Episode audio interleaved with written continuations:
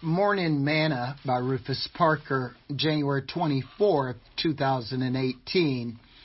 And he said unto them, These are the words which I spake unto you while I was yet with you, that all things must be fulfilled, which was written in the law of Moses and in the prophets and in the Psalms concerning me.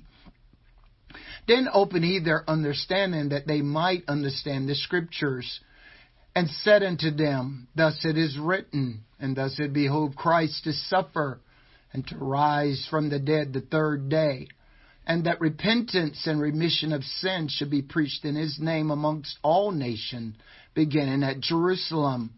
And ye are witnesses of these things.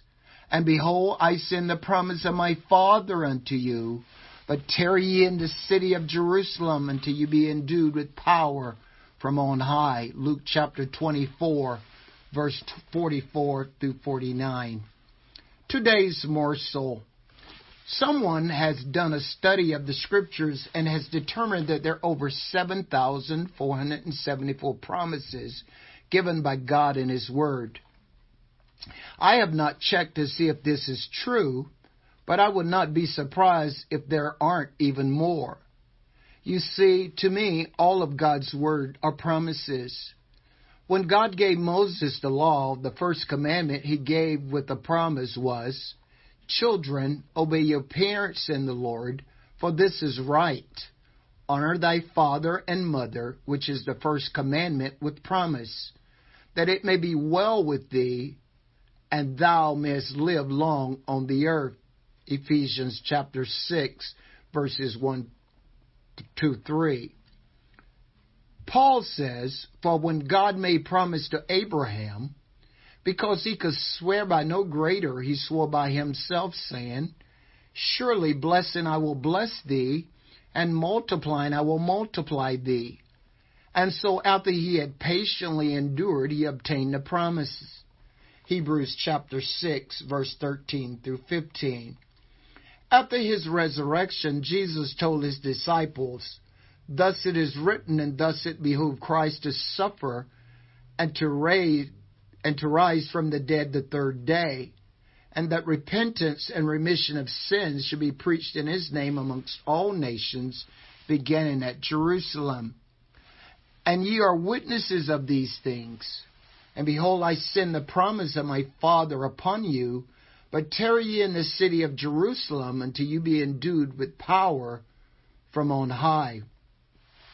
And Luke continues his writing by saying, And being assembled together with them, commanded them that they should not depart from Jerusalem, but wait for the promise of the Father, which saith he, Ye have heard of me.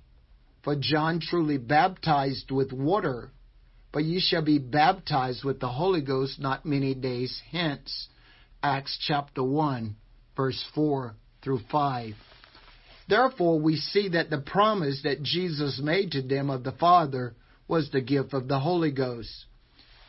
And Luke further writes, And when the day of Pentecost was fully come, they were all with one accord and one place. And suddenly there came a sound from heaven as of a rushing mighty wind, and it filled all the house where they were sitting. And there appeared unto them cloven tongues like as of a fire, and it set upon each of them, and they were all filled with the Holy Ghost, and began to speak with other tongues as the Spirit gave them utterance. Acts chapter 2, verse 1 through 4. Have you received the promise of the Father? It is still a promise for today. Sing this song with me today.